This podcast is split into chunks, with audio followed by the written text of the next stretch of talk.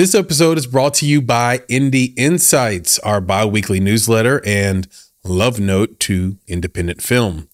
Inside, you'll find tools, tips, and tricks vetted by industry professionals, independent films that will inspire your creativity, filmmaking events where you can rub elbows with filmmakers just like you, and so much more. The best part of it all? It's absolutely free. All you have to do is go to www.bonsai.film forward slash subscribe. And within a few clicks, you'll be part of our newsletter community.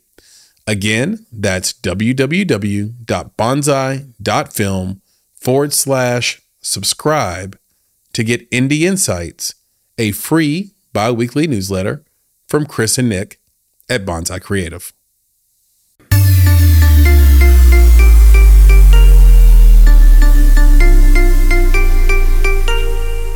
You're listening to Make It, a podcast by Bonsai Creative that helps creatives in film get where they're going faster by sharing the advice, knowledge, and insights of professional creatives across the film industry. I'm your host, Chris Barkley, and with me today is my good friend and Make It podcast co host, Nicholas Bugs.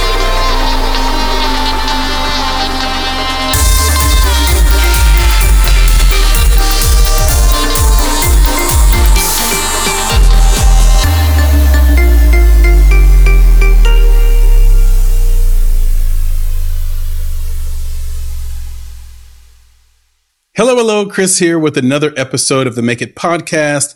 And this is an Indie Talk week.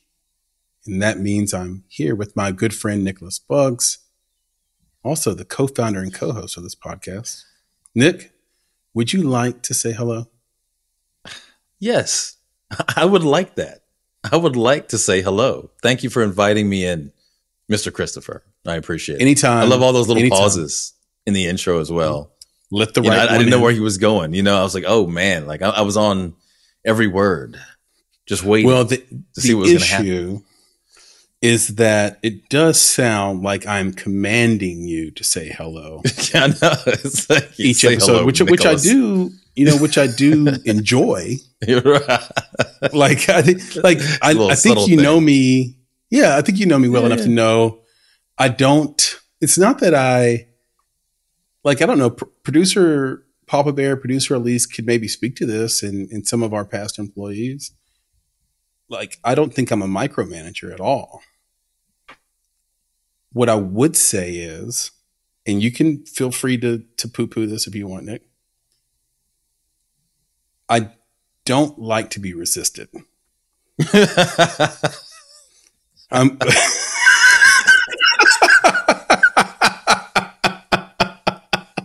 Gonna say, and you know why I'm laughing because it's absolutely true. And It is. It's hilarious. what do you think about know. that self awareness? Oh, dude, it's great. I know. I know you Okay. know that. Like I know Yeah. you know that. And I just and and what's great about it is that when you do get resisted, you get all flustered. You know, Yeah. see, you see your face change, Mhm. and it's Yes. great. It's, it is what it is. You know, and it's like it's it's funny, but yeah, it's good to have that self awareness. Yeah, I don't I don't like to be resisted. And I've I've thought about it's not like I'm in therapy, but I do meditation. Uh, shout out to the Sattva app and Calm app; those are great apps. And in those moments of of of silence and and sort of clearing your thoughts, what's funny about that is other thoughts jump into your head, and these are the kind of thoughts that jump in. And I think the reason why is because I put in so much work to be able to share an opinion that then when I share it and there's pushback, it's like, no, you didn't. No, you didn't just give me a raw opinion. I just spent the last 10 hours forming this opinion. um, so now the people I'm talking to, they didn't may not know that, but I feel so sure of myself. Now that's dangerous because sometimes you just, even if you have five sources, those could be five old sources, they could be five wrong sources. And it goes back to something we talk about with filmmakers all the time, which is like you cannot cash someone else's lottery ticket, which is a form of that, right? Like it's like, okay, this is what worked before, and now you're espousing it again. You just have to be careful about it and make sure you add your own wrinkle into it so that it's not cashing, which is, by the way, one of the most frustrating and infuriating things about entrepreneur Instagram and TikTok and filmmaker Instagram and TikTok and like business Instagram and TikTok, which is that all those people get online, show you a video of how they were successful, made money, got rich, and you cannot do what they did. And that is the theme of our conversation today. We have one case with Five Nights at Freddy's, which I thought was able to basically cash a known lottery ticket and be really successful. And then we have the case of Taylor Swift, which we'll talk about in a little bit here, where there are a lot of people that want to emulate what she's done with AMC and need to understand they cannot cash her lottery ticket. Yeah. At least without being, at least without the work, the 20 years of work that comes before that deal, right? So 20 years of cachet. Yeah. We head into the holiday season. I cannot believe it's this late in the year. Um, when this publishes, it'll be mid November, basically. Everybody will be ready for their pumpkin pie and turkey and tryptophan and uh, arguments with their in laws over the upcoming election season. I hope you guys stay together. I hope right. you guys can overcome it. Stay together. Just know that both candidates are bad. We don't want Biden. We don't want Trump, really. I mean, not really. Do we? Is anybody mad at me for saying that? I think that's fair. Unity. Unity. Yeah, read his shirt. So it is. that's what we're headed into. So we're going to kind of see Oscar season movies, and we're getting to that last that last stand of big box office movies and horror films before we get the Oscar movies and then the big box office Christmas movies, right? That come out every November and December that bring the family together but aren't designed to win an award, let's say necessarily, which I know isn't always the case because you had Glass Onion from a few years ago that did so well. Or not Glass Onion, but the uh, first one. Um, Glass Onion was the Netflix sequel.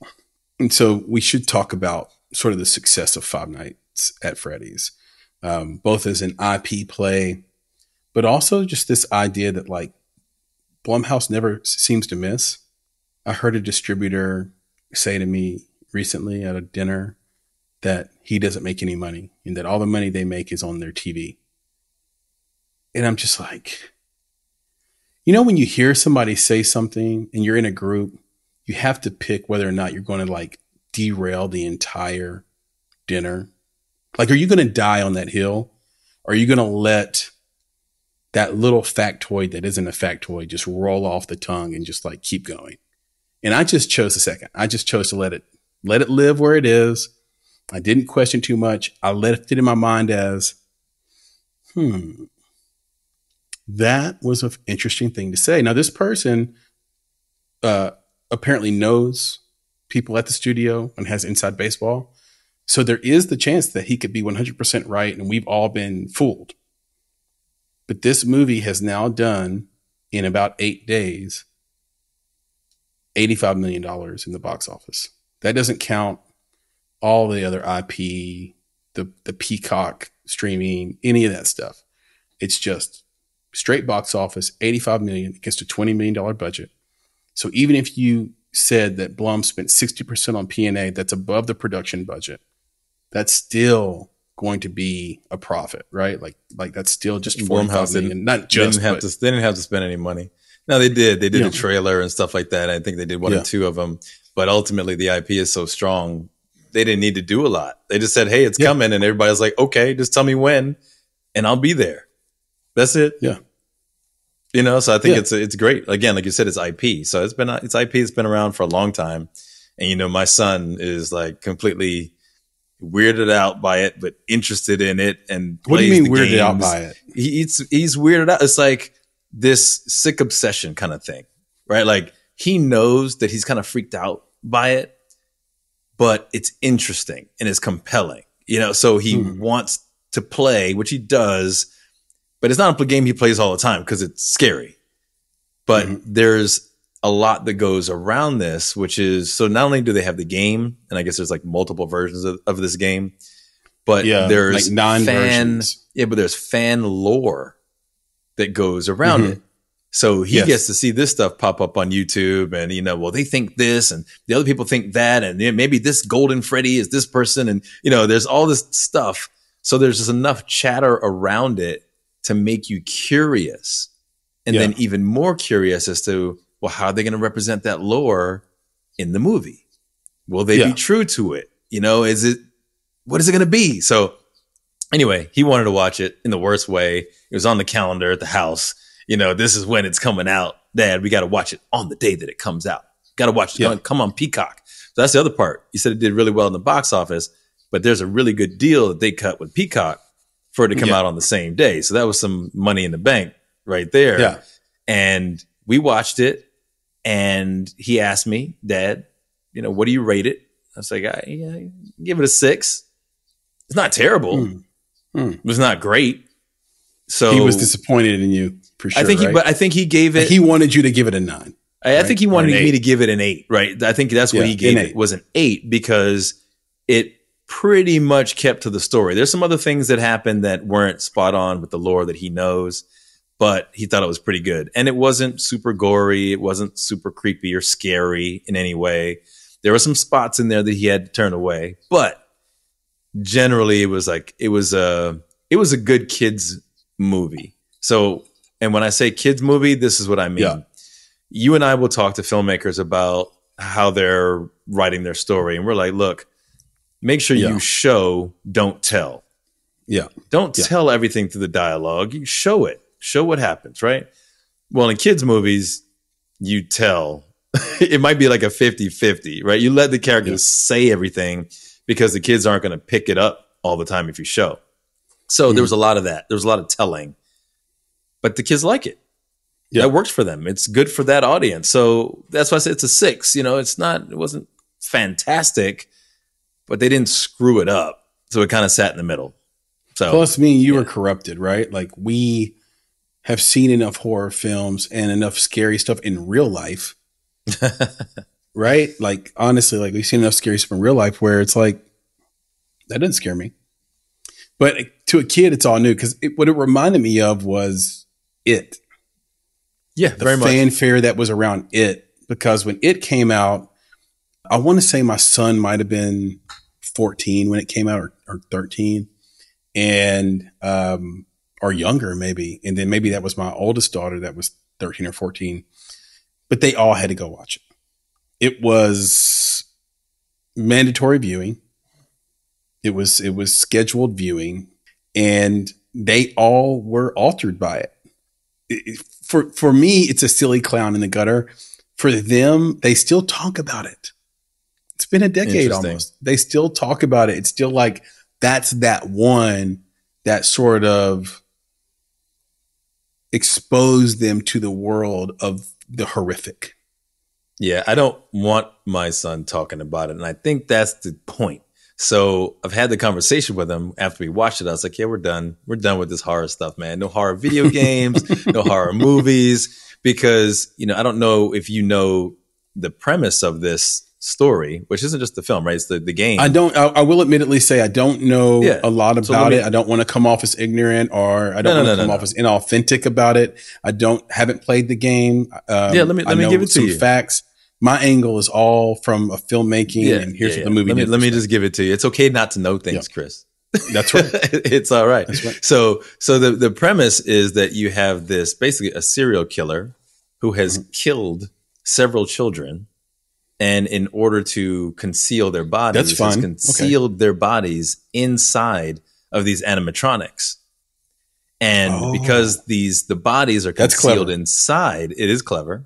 Um, their spirit basically inhabits these animatronics.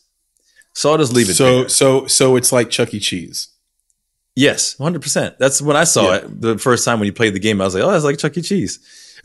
so, yeah, but, but here's the thing. So for me, now I'm sitting here with my kid, right? He's 12 years old and he's watching a story and playing a game about a serial killer who murders children specifically, stuffs mm-hmm. their bodies in animatronics, and then their spirits are stuck in the animatronics forever, right. Right. And then now the animatronics are off killing people and doing things. I'm like, man, it's a horror We- we- we version don't of Wreck It. Ralph, yeah, we don't need that. Yeah, that's right? that's- like like Wreck It Ralph's kind of trapped in the game, right, and doesn't realize it, and then these guys are trapped in their animatronics. Yeah, I just but they're they've been murdered They've by a serial killer. You know, I just I just What, don't know what was why the name of the place? There's, there's there's Chuck E. Cheese, and what was the other one that went out of business?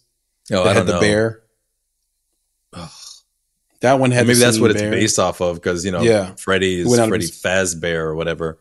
But yeah, I don't know. There's there's Chuck E. Cheese, but it was another one called. Oh God! People are like screaming at the screen right now. Like you know the name of this. This is what it's I- called. I- I if, you, if you remember it in the comments, place. just just tell me. It's been on the business Showtime or Showbiz, Showbiz Pizza. That's what it's called. Okay. Ah, I found it. Now you don't have to put it in the comments. Showbiz, and Showbiz had the bear, and sometimes you'd have a party there when you were a kid, Nick, yeah, of course. and they'd bring out the pizza, and maybe you'd have a cake, and of course, of course, you were going to play the video games and do all the skee ball and all that stuff. Chuck E. Cheese. And then when you come over there to, yeah, just like Chuck E. Cheese, they had the same model, which I think is hilarious. It's a great business lesson.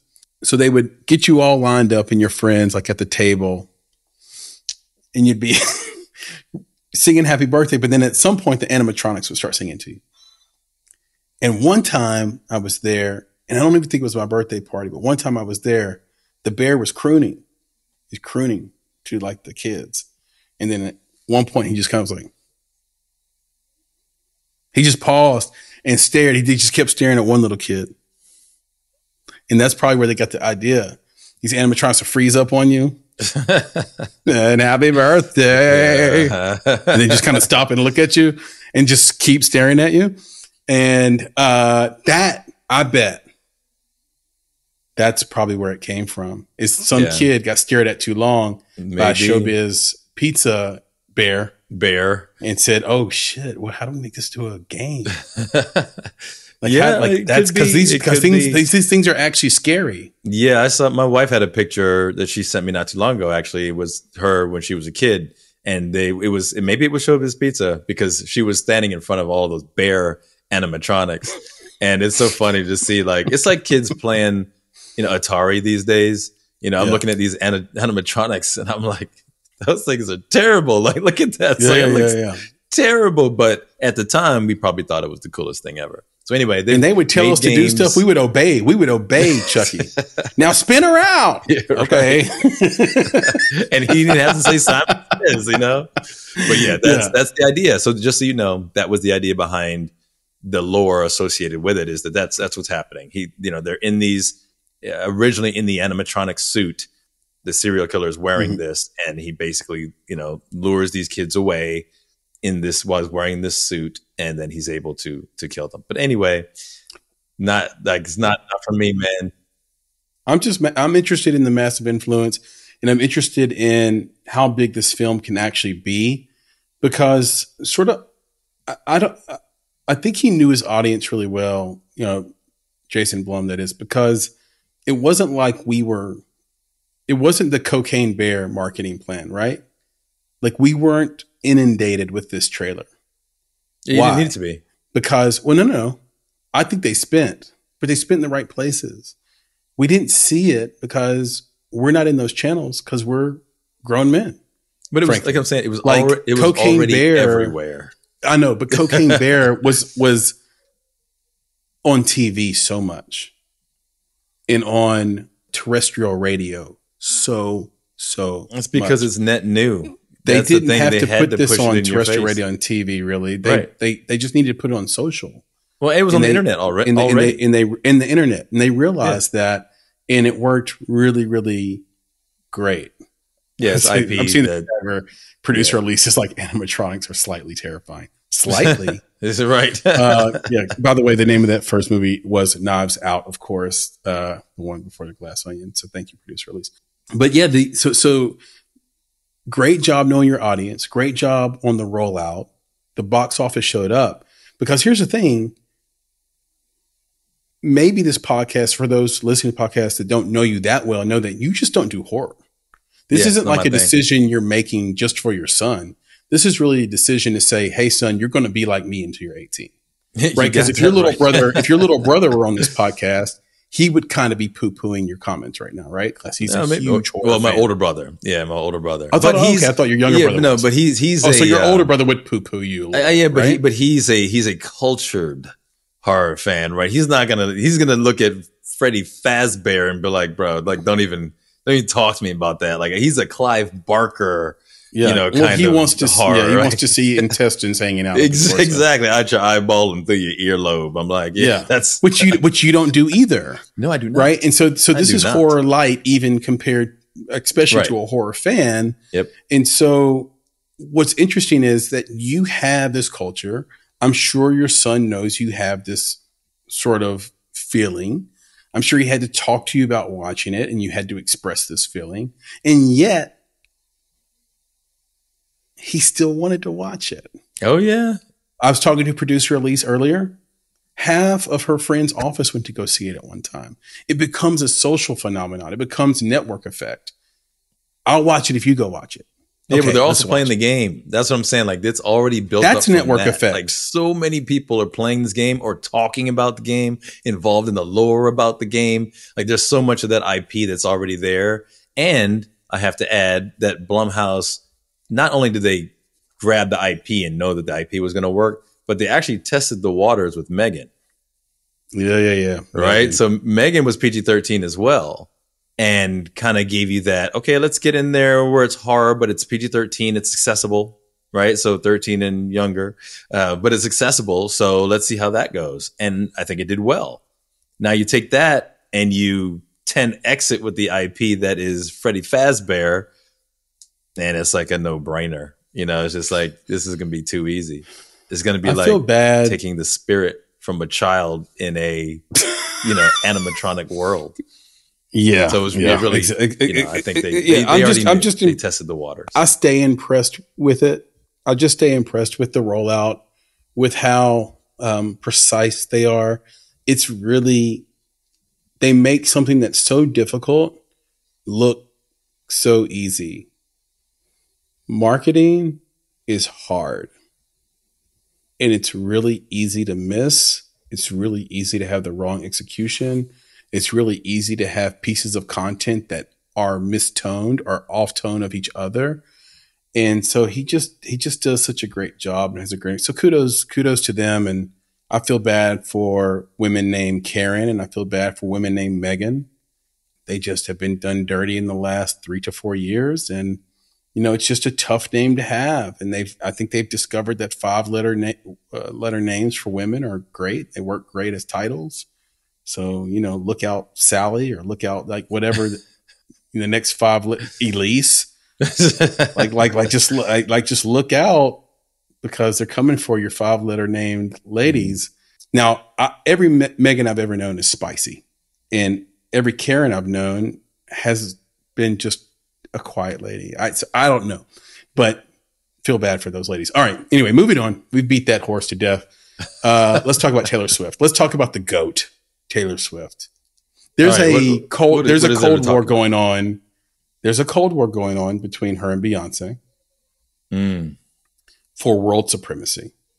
For world supremacy. It's not like Austin Powers versus Dr. Evil. It's more like Skeletor versus Dr. Evil, right? Like it's it's the it's two people vying, not that they're evil, yeah, I was just gonna say that. Two people they're two people vying for world domination. two evil people. Got it. Got it. Have you ever noticed that though? Like, like in all the stuff you ever grew up watching, the bad guy or gal was the person who wanted world domination and wanted their worldview sort of seen and and and and accepted throughout the known universe. And the good guy, they never had aspirations of world domination. Their whole thing is just to stay in their status quo. But the bad guy wants to take them out of their status quo. Like I mentioned, Skeletor, for example. He's Skeletor. He wants world domination. But here you have Adam, who just wanted to be the gay prince and be left alone to play with his tiger. And now he has to transform or transmute into this other guy. So, first of all, Adam is swole already. He could have fought Skeletor's just bone. He could have fought Skeletor as Adam. just bones. You know what I mean? But he's do it. but he had to powers. he had to he Yeah. had to like transform into Conan the Barbarian in Mhm. order to with fight the short Skeletor shorts, bro. With the short shorts. because it wasn't about his muscles It was about his mindset. Mm. He had this cowardly mindset as the gay prince, but had the sort of warrior mindset, I guess, as the gay warrior. I don't know. But it was like he would go out and fight him, but he didn't want anything. He just wanted Skeletor to leave people alone. Right? That's all. So is so so. But it's not like that a, in real uh, life. In real life, the good guy does also want world domination. They kind of want, they kind of like, in order to stop Putin, you need a different world power. You don't need like like you can't stop Putin by saying we're once you once you once you stop, we're just going to go back and chill. No, you have to like fill that space with goodness. So are You you saying that that Taylor goodness. Swift is the anti-hero? No, I'm saying Taylor Swift and Beyonce fly in the face of this model we've been taught, which is they want world domination, but they want to Mm. fill it with good music. I see. Yeah. They want to fill it with great times, concerts, IP, and in Taylor's case, amazing concert series movies sold directly to AMC, going outside of the studio system. So now, isn't Beyonce planning to do the same thing? She sure is because she cannot be she cannot be outdone here. Right. Of course not. Well, if there's a model, you know, if there's a model to profit, follow the Cash model. that lottery ticket. That's right. But I don't do but it. we'll see we'll see if she gets to do it or not, right? We'll we'll see because I think there are a lot of people that want to cash in on Taylor's lottery ticket here and they may find it to be a bit more difficult than they imagine. I don't know what you mean, Chris, because I could do anything that Taylor Swift does, right? I mean, you you can try. Like like I'll never I'll, I'll never tell any so because I've heard a bunch of I've heard let's I think three or four independent filmmakers in the last month tell me we should just do what Taylor Swift do- does. Mm. just go to direct to theater model and just sell to them. Except for that whole thing about you know we're not Taylor Swift we're not I mean, Taylor yeah, Swift I, guess And- not. I guess you're right. and that's such an important that's such an important part of the like you forgot that. You forgot that, Yeah. guys. Yeah. Just And if you are a fan of this podcast and have been listening since day one, you've pr- probably heard us talk about how frustrating it, it is to see comps in a filmmaker's perspectives because the comps are so, they just show such poor judgment, I guess, in terms of the curation because you can't compare your movie to a movie that had A-listers in it, even if it was low budget right. and because it makes it makes a massive difference. And my latest talk track and, and advice to filmmakers is don't put comps in your prospectus at all. No one respects it anyway. No no no no person with money cares about the comp unless they're a newbie, unless they're green, unless they're a novice. Then they care about they're like, oh, we're gonna do as good as this movie. We're gonna do like the same as paranormal activity did. Awesome. Like everybody else knows like no that's not it. Tell me what the story is. Tell me about the execution. Who's on your team? And what's your what's your model? Like what's your business model? Like how, how did you structure your financing? Is there anybody interested in your movie? What's your following? Does anybody have a brand? Like these are the questions that get asked right by, by people in the know so this goes back to you know the whole thing with taylor is like you, you're not a good taylor's not a good comp for what you want to do like I want you as an independent filmmaker to go sell directly to AMC. I do. And I want to see it work. But I think you're going to have a different experience than you think you might have doing that without representation, without an entertainment lawyer, perhaps, and certainly without Taylor Swift uh, as your name. Although you, I guess there could be a person with Taylor Swift's name and they walk in. Wasn't that an Eddie Murphy movie where he like won an election because he had Yes. the name of the other person and then only until much later did they find out it wasn't really him. It was like, you know, it was It was too late. It was too it was late. too late. like- what was the name of that movie? That movie was Uh, classic. it, it was great. I think it said one name. It was the guy's name. I can't remember what it was. God, I gotta find that out. It had uh it had uh It was one word, passed away, but he know, used to be in all those movies, all those political movies, He's always in them. And he used to, and he was actually a politician turned actor. which is rare. Oh God, I can't. Yeah, he that thick name. black hair, right? The guy that you're talking about. No, it's a that white him? guy, big old guy. Yeah, yeah, I just can't remember his name, but he was in that movie anyway. Unless that's the case, and then they'll find out when you get there that you're not the real Taylor Swift. So anyway, it's it's now I say that though, and it doesn't mean that I'm advocating for doing it the way that we've been doing it, which also doesn't work. Which is don't have your financial structure done in advance, rush out of pre-pro into prin- principal photography, uh, don't know what your movie's worth when you when you go into the festival uh, space or when you go into the distribution space. Have no marketing plan, have no marketing dollars set aside or earmarked, and then take the first deal you get from a services distributor uh, because they fall in love with your movie and tell you how great you are. That also doesn't work. That's also not a good model. Yeah, I think the idea that with- for Taylor, again, she's got clout and connections that other folks don't have, but I think it is about being unconventional and Mhm. being creative about how you approach it. I think that's it. It's like just don't fall into the same traps. I think that's the uh, one of the main points that I think you're saying is just you, you can't fall in the same traps and fail the same way that everyone else has failed before you. You know, find a different model that works. That's the idea. And I think that's what she's doing as well. She has a direct line. So she's like, I can keep all these other people out of my pocket. If I have a direct line and I have my name, then this is the route that I'll go. I think Beyonce will end up taking the same route.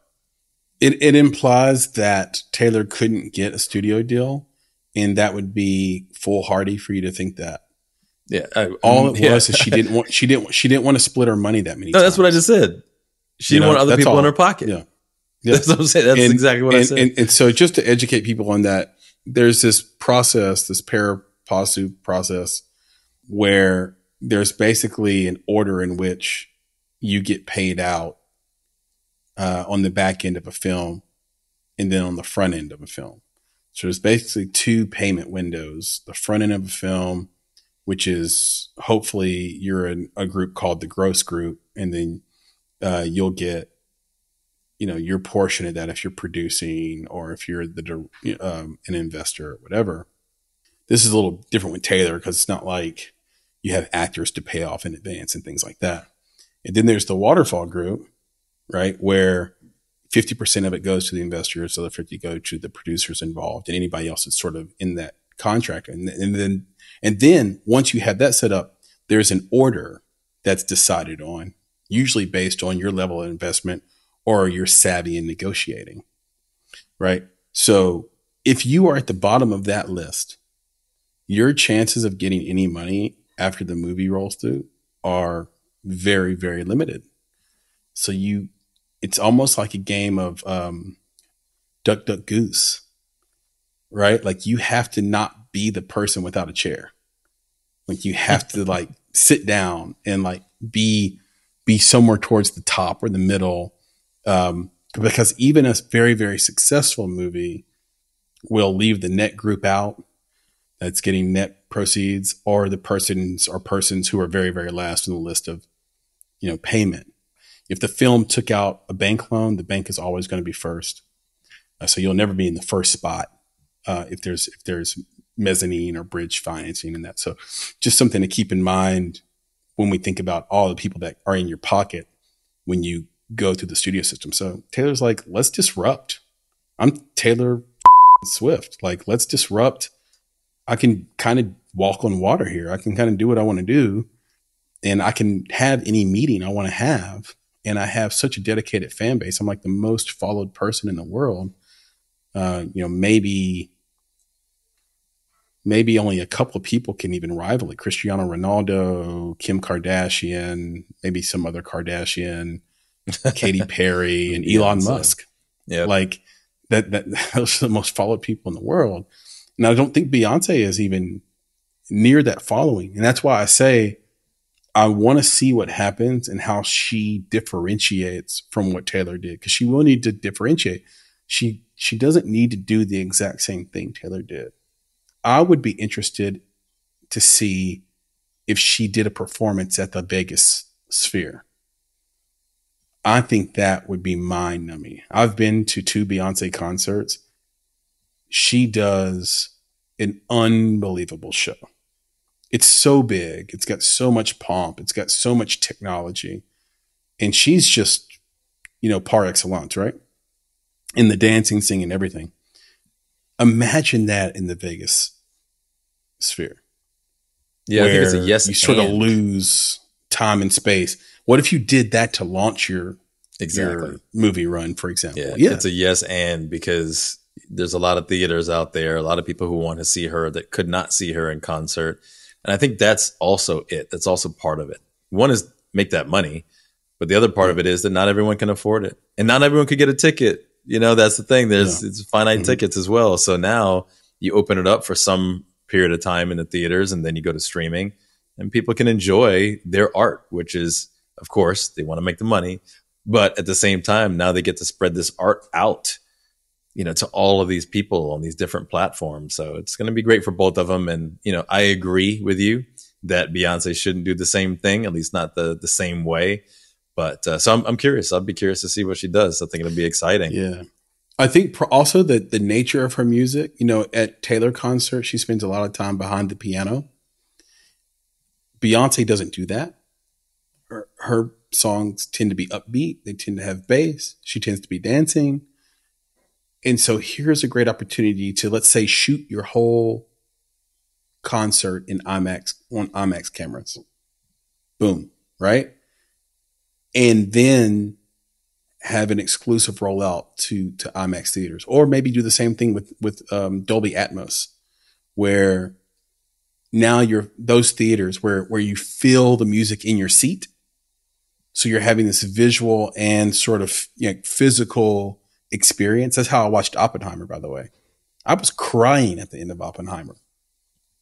But if you didn't see it in that kind of theater, you might you might not have felt anything. Right I don't Not know, immersed 'cause- Yeah, I don't Right. because I don't know it. what that was like. But like for me, at the end of Oppenheimer, the weight of the last thing that was said in the movie hit me like a ton of bricks. But I'm sure I was primed that way, right, by the sound and immersion of the visuals and the the sound and, and the sort of haptic feedback all at, at one time. Now imagine hearing the Lemonade album that way. I mean, my God, like that's one of the greatest albums of all time. it is I don't want to hear any resistance from you on that. um, it is a Yeah, tasteful and a- educated. as a visual album as well Yeah. it's just phenomenal Yeah. Thank you, sir. So yeah, I am excited. I will. I, I want to see it. I know that we have to wrap this up. A very interesting and not not esoteric necessarily, but but interesting and sort of outside of the mainstream culture check. So Nick, Ooh, look at you you teed it up for me to say culture check that shouldn't still be making me laugh, but it does. you love saying it, dude. It's awesome. And and you're right. This one is a little bit interesting. It's like it's a little culture, but I think the culture check here that I want to kind of introduce us to is this idea of what's really okay and what's not okay because maybe you got caught doing it.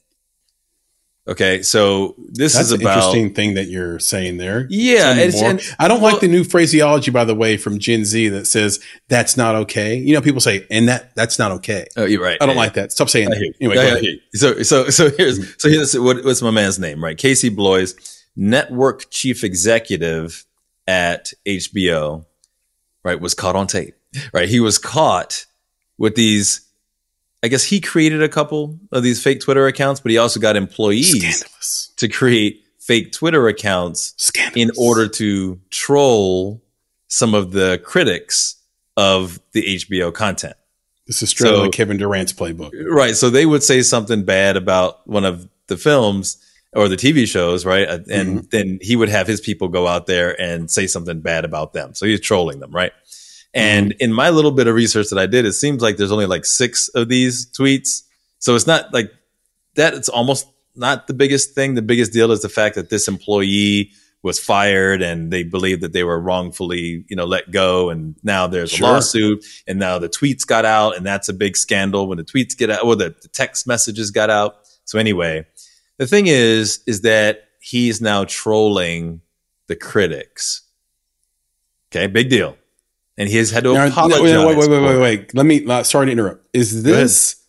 Are these professional critics or are Yes. these user critics? They're Okay. professional critics. Professional critics. Wow. Okay. So, and they, they've got their names, right? There's several names of these people Mhm. that he's been trolling. So he did this and it's a big deal. He's having to apologize for it. And he's like, yeah, it was just a mistake. I never should have done it. It was a dumb idea, blah, blah, blah.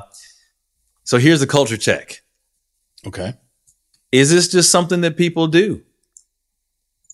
Is this something that if you were to watch anybody's content and you see people trolling other people who are trolling the content creator, is everybody doing this? And we just don't know it because we don't have the inside baseball. So it's like, wait a second. Is this just how it works? Hmm. and we're just now finding out about it that's what i'm wondering i'm like is this is it wrong and he's wrong or is he just playing the game that everybody else is playing and we just don't know it and i don't know have i don't so think you'll ever know that this. it's I have really interesting So many thoughts about this because the latest hype in distribution is the YouTube distribution model based on top of the funnel content.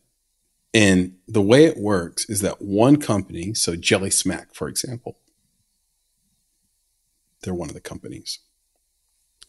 They will create, I don't know, a hundred different pages on YouTube and social, right? And then they will contract out with a content creation company. And there's they're all over the place. Those are uh, the foundation would be like w- one example of these companies, right? That company's job is to make all this content, and then they will contract with someone like our guy Glenn Ginsburg hmm at Q Media. And then they will take the content and place it in the hands of influencers who will then promote this top of the funnel content. And then it will ping off of all their 100 channels and it will increase views. It basically the algorithm sees it and starts Right. to feed each other, starts to feed itself. It, they've tricked, they've tricked the algorithm. because there's so much they're flooding it Yeah. Yeah. All you need is a all you need is a programmer and a quant. And then you're and, and then some bots made by Azure, which is a Microsoft product. And then those bots feed it and then it just it just starts to consume itself and get bigger and bigger and bigger. And there are least 15 people in the space now. Expect there to be 100 by tomorrow. Right? Like it it's just everybody's catching on to it because the reason it's cool and the reason it's working is because before the thing they're actually distributing, let's say it's a movie, comes out, they're making money from Google on the AdSense account through these views. And in the aggregate over these hundreds of channels, it's millions of dollars. yeah but that's that's what i'm that's millions- the point it's, that it's, i'm it's, making It's, it's, million- it's millions of dollars. So, so, so why not have a bunch of different accounts? And I mentioned Kevin Durant would do this. He would make a bunch of Twitter accounts, now X, whatever. And anybody would talk shit about his basketball game. He'd be like, he'd respond to him, but it, it wouldn't be him. Like from another account. That's- but that's what that's my point is that I think it's like it's the norm that there's you got to play the game, and if you Yeah. aren't playing the game, then someone can hurt you, whether it's a critic or someone else. So now that's just part of the content creation is creating accounts to protect your content. It's like basically these accounts that he created, you know, everyone's looking at like that was so messed up and it's so devious. He just created little bodyguards. Yep. He or he created little big brothers. You know, Yeah. it's like someone comes around and messes with my little brother. I'm coming after you, bro. Right? He created this little army, a little legion of social big brothers to protect their little brother against people who have the clout to to say something about them and mess them up, right? Mess their ability to get their content out. So it's interesting. I, Yeah. am just curious. Like, is it that bad, or is this something that people are doing and he just got caught? I don't know. I think people do it, and I think it's terrible when you get caught. And for that reason, I don't like it. I don't like it. I don't like it. And it's one of those things because I can do it, but should I do it? It's possible today, but should I do it? I'll give you an example to bring it back to culture. We are in the age of cloned dogs and cats, space stations on the moon, a million satellites in the sky. I remember I was in Denver and I was addicted to this silly little sort of multi game app where you could play all kinds of games on it Scrabble, you could play Othello, you could play a bunch of games on it. So when I got bored, I'd play it. And I remember getting up from my bed and saying, dang, I got to take a poop. So, so I went to the bathroom, sat on the toilet, and I started beating this guy's ass at Othello, which is a strategy game. So if you like chess, you'll like Othello. And he got mad at me and commented that I was on the toilet. So I realized that moment my camera was on and the and the person on the other side of the game could see me because it was Nice. probably a fake user. It Mm. was a developer playing against me to keep the company afloat. I literally dropped my phone out of shock. So just because he can do that, should he have done that? And so the culture that we're in now is where you are not going to know when something is real or not. You are not necessarily going to know 100% that your cameras aren't on and that your microphones aren't listening. I mean, I'll go further than that. Say there are sometimes you know for sure there are three microphones on listening to you. And we just kind of live in this sort of narrow space, this sort of designed ignorance where where we just like we don't want to know what's on the other side of the wall. Right? Like we can live in this space like okay, you know, like because otherwise we have to admit that we're over a barrel in almost every way. And so this is just another example of it. And the, the thing that's terrible about it is, is that an artist desperately needs real feedback. And when you attempt to thwart actual feedback, then the art starts to die. And the enjoyment of community, you have to take it all. You have to take the shitty reviews with the great reviews. It's just the problem is we're human and we remember the shitty ones and and and and forget about the ones that said we were the best artist of all time. Yeah, but we're humans and we also don't like humans picking on us. And I think that Yeah. that was potentially part of this discussion Yeah. is that these folks just don't like the stuff that we create. So every time we turn around, they're saying something bad about what we're doing and they seem to and get that comes with the territory. Right. But it also comes from the, t- with the territory that they're human and they're like, again, I want to get back at this person. How, why should I allow them to continue to basically, in their minds, right, troll me? I'm going to troll them right back. Right. Yeah. So in any case, my, my big thing is about from the culture perspective is somewhat about what you were saying about should we? But that's where I am with that line. It's like, should you, from an ethical perspective, you might say no. But if this is how the game is played, let me give you an example, right? So I play soccer. One of the Mhm. things that you do on the soccer field that's like constant, especially if you watch professional soccer, you grab the other guy's jersey. Mhm. You just do it. Are you supposed to do it? No. If you get caught in certain circumstances, you know, that's a penalty of some sort. So it's wrong. It's against the rules, but everybody does it. And if you don't do it, man, you might get kicked off the team because you're not playing the game the way the game is being played. You are at a disadvantage if you're not pulling the other guy's jersey. So that's what I mean. I feel like there's a culture around content that is maybe it's more towards pulling the shirt, pulling the jersey than we even imagine. Right. And you know, you talk about pulling back the curtain. I think that's some of what is happening for me. It's like you start looking at this, like, nah, man, this is this is how you got to play it. If you're not playing it like this, you're not playing hard enough, and you're not going to win because this is how the Yeah. game is being played.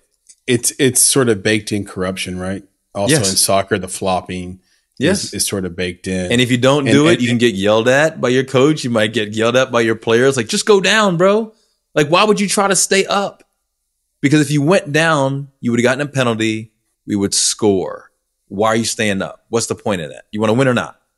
Right. And the, so, so when you're in a situation like that where it's where the corruption's sort of banked in, then it becomes a norm. Because what you just gave me was the Lance Armstrong argument.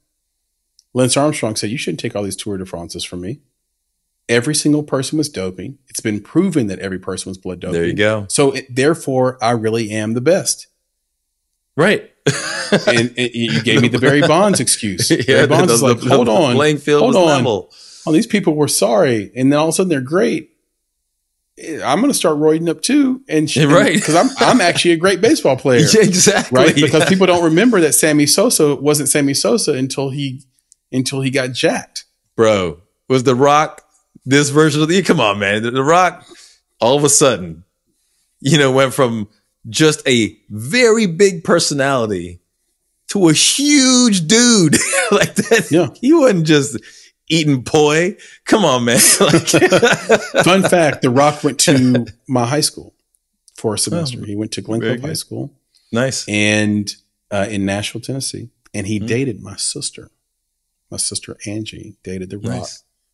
I don't know for how long, but Hmm. I'm sure he will not confirm it. But she, but she definitely uh, brings it up. She, you know, what's funny about my sister? She's not, even, she's not remotely. She never talks about it.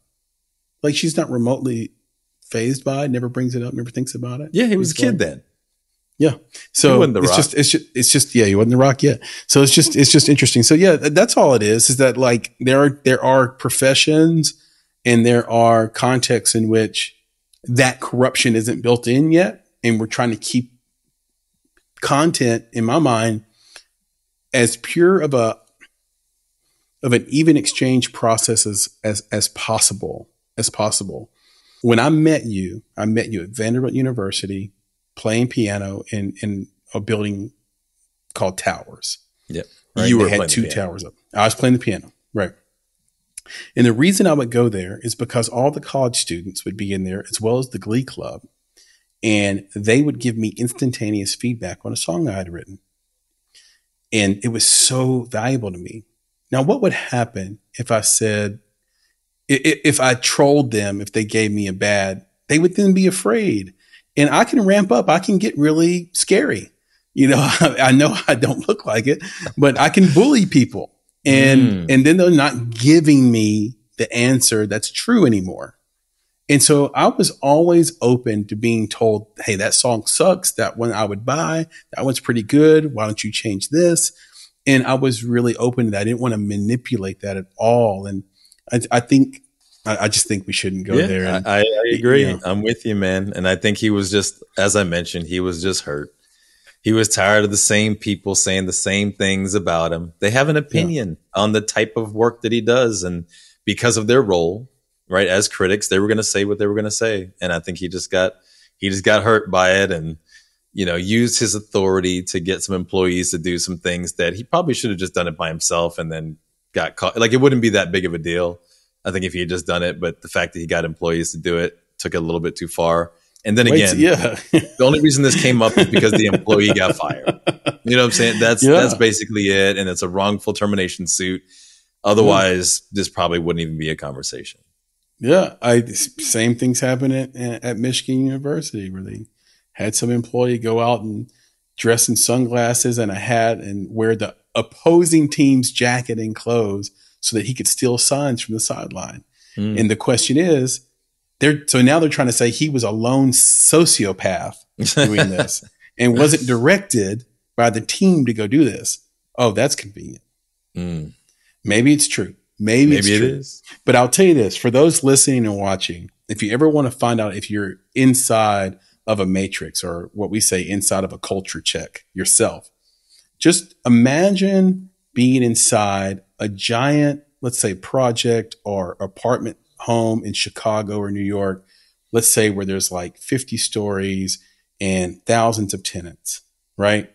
Now close your eyes and replace all the walls in those apartments with prison bars where you can see through the wall to the person next to you. And then you realize how insane that is. But as long as those walls are up, you have your own separate domicile.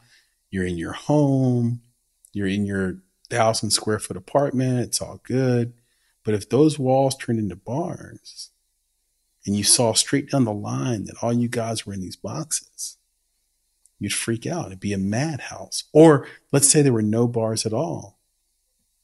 So just the frames and you could walk from one end to the other. What kind of life that would be?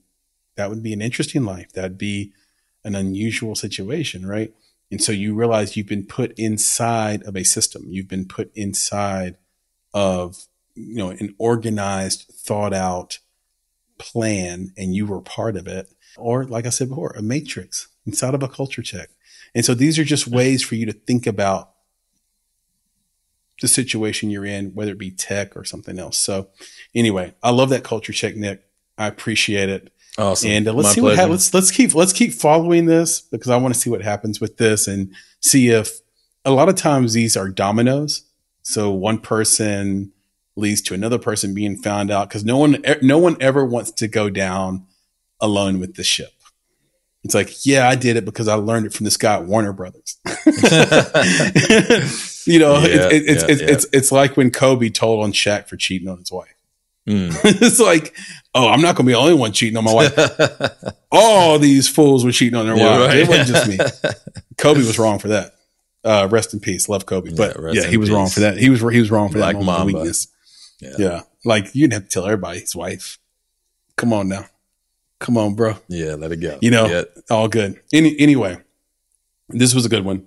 yeah I man, enjoyed it. Enjoyed it. Yep, for sure. For sure, Always, for sure. So we do. I do. I, I would want to just announce some changes. So all those listening out there, if you are on Instagram, go follow us at underscore make it podcast on Instagram. So that's at underscore make it podcast. That's our new page. We've just recently started posting there. I know that we had it sort of empty for at least a month. So you might have thought it was a spam page. No, it's actually us. We've just decided to go in a different direction. We're going to post different things to our underscore at bonsai uh, creative page, or maybe even just sort of eliminate it. But we just want to sort of simplify your ability to reach out to us. So we created this new page we have a new approach and it's going to be awesome. So reach out to us there. We will have a new podcast page coming up. Uh, so if you go to Bonsai Creative, you can still find, or, or bonsai.film rather, you can find the podcast stuff. But uh, we have a new URL as well that will that will point to the podcast. Right, Nick? What, what is Yep. it? The make the make it podcast. Yeah, the Make It podcast. So some of those changes are coming. And so just stick with us. We also created a page on X that is slowly actually coming along, Nick. I've, I've been pleasantly surprised with, especially again, because we haven't spent like dollar one on, on marketing on anything yet because we're still developing this, this new approach. But if you go on X, we're underscore make it podcast there as well. So visit us there, follow us there instead of underscore bonsai creative, or just follow both and we would definitely appreciate you. We put full episodes up on YouTube. We put full episodes up on X. So you can watch it two places. You can hear it all the places you are already listening to it if you're just listening. So Apple, Spotify, you name it. And so please subscribe, like, and engage with us, and we will definitely engage back. If you want to engage with Nick, talk about the unity of the world, the future, the next five years, that's Nick at bonsai.film. You can reach out to him. He will definitely respond back. You can find me on X at Flame in Your Heart or just search for Chris Barkley and I will come right up. And again, I will connect with you, reach out with you, engage with you. And we do that 100% of the time. That's our dedication and commitment to you. By the way, that Eddie Murphy movie we talked about before is called The Distinguished Gentleman. Gentlemen. Uh yeah. Came out in 1992. Go watch that. It is That's it. underrated to say the least. The Yep. distinguished gentleman. Now you have your weekend watching, week weekend viewing handled. And then last but not least, do support us in our newsletter. It's I think just a wonderful newsletter. Go check it out. It's all the stuff from around film that you can't easily find, stuff that's not going to be on Deadline or Hollywood Reporter, and stuff that's really from me and Nick and the team's heart and our passion for film. So you can subscribe to that at bonsai.film forward slash subscribe. It's free. It's not a spam account. We don't share or sell your information. Again, bonsai.film forward slash subscribe. And with that, I will kick it over to you, Nick, to leave us with the credo. Yeah, man. I will. I will make that happen. And I gotta say that it's as, it's always fun having these conversations. It's good to get into some industry stuff. You know, uh, whether we're providing advice or just reflections on different things. I think the culture check has been awesome because I think the culture needs to be checked every once in a while. You know, we need to think about these things. So it's awesome that we get to have this opportunity, and we appreciate our team as well, Papa Bear and Elise, who who hold us down and help us out throughout all of these episodes and help us do what we do here on the Make It podcast. So, with that, I'll say to our friends, our family, our fans out there be better, be creative, be engaged. And thank you for listening. Nick, talk to you soon. Yes, sir. We'll do it again, my friend. All right, man. Gobble, gobble. Peace. You've been listening to the Make It podcast. For more information about this episode, please visit our website at www.bonsai.film. If you haven't already, you can subscribe to our podcast on YouTube, Spotify, or Apple Podcasts by searching for Make It Bonsai Creative, and the show will pop right up. You can also follow us on Instagram, Twitter, and TikTok at underscore Bonsai Creative, and on Facebook and LinkedIn by searching for Make It Bonsai Creative. In addition, you can provide feedback to us via email at contact at bonsai.film. You now have the opportunity to support the production of this podcast. If you love Make It and are a true fan of what we are trying to accomplish in the indie film community, please consider supporting our Patreon page. We spend a combined 35 hours a week producing each episode. We do this with a small team of go getters that are passionate about film and connecting people with similar interests across the globe. And we have lots of goodies in store for our supporters, including bonus content, exclusive swag, and discounts and freebies to private film events. If that sounds like something you can get behind, donations start at only $5 monthly. And, of course, if you're looking to take a big step toward your film's financial success, go to www.bonsai.film and click on Services to explore our unrivaled approach to film marketing. You have everything to gain. Until next time, be better, be creative, be engaged, and thank you for listening.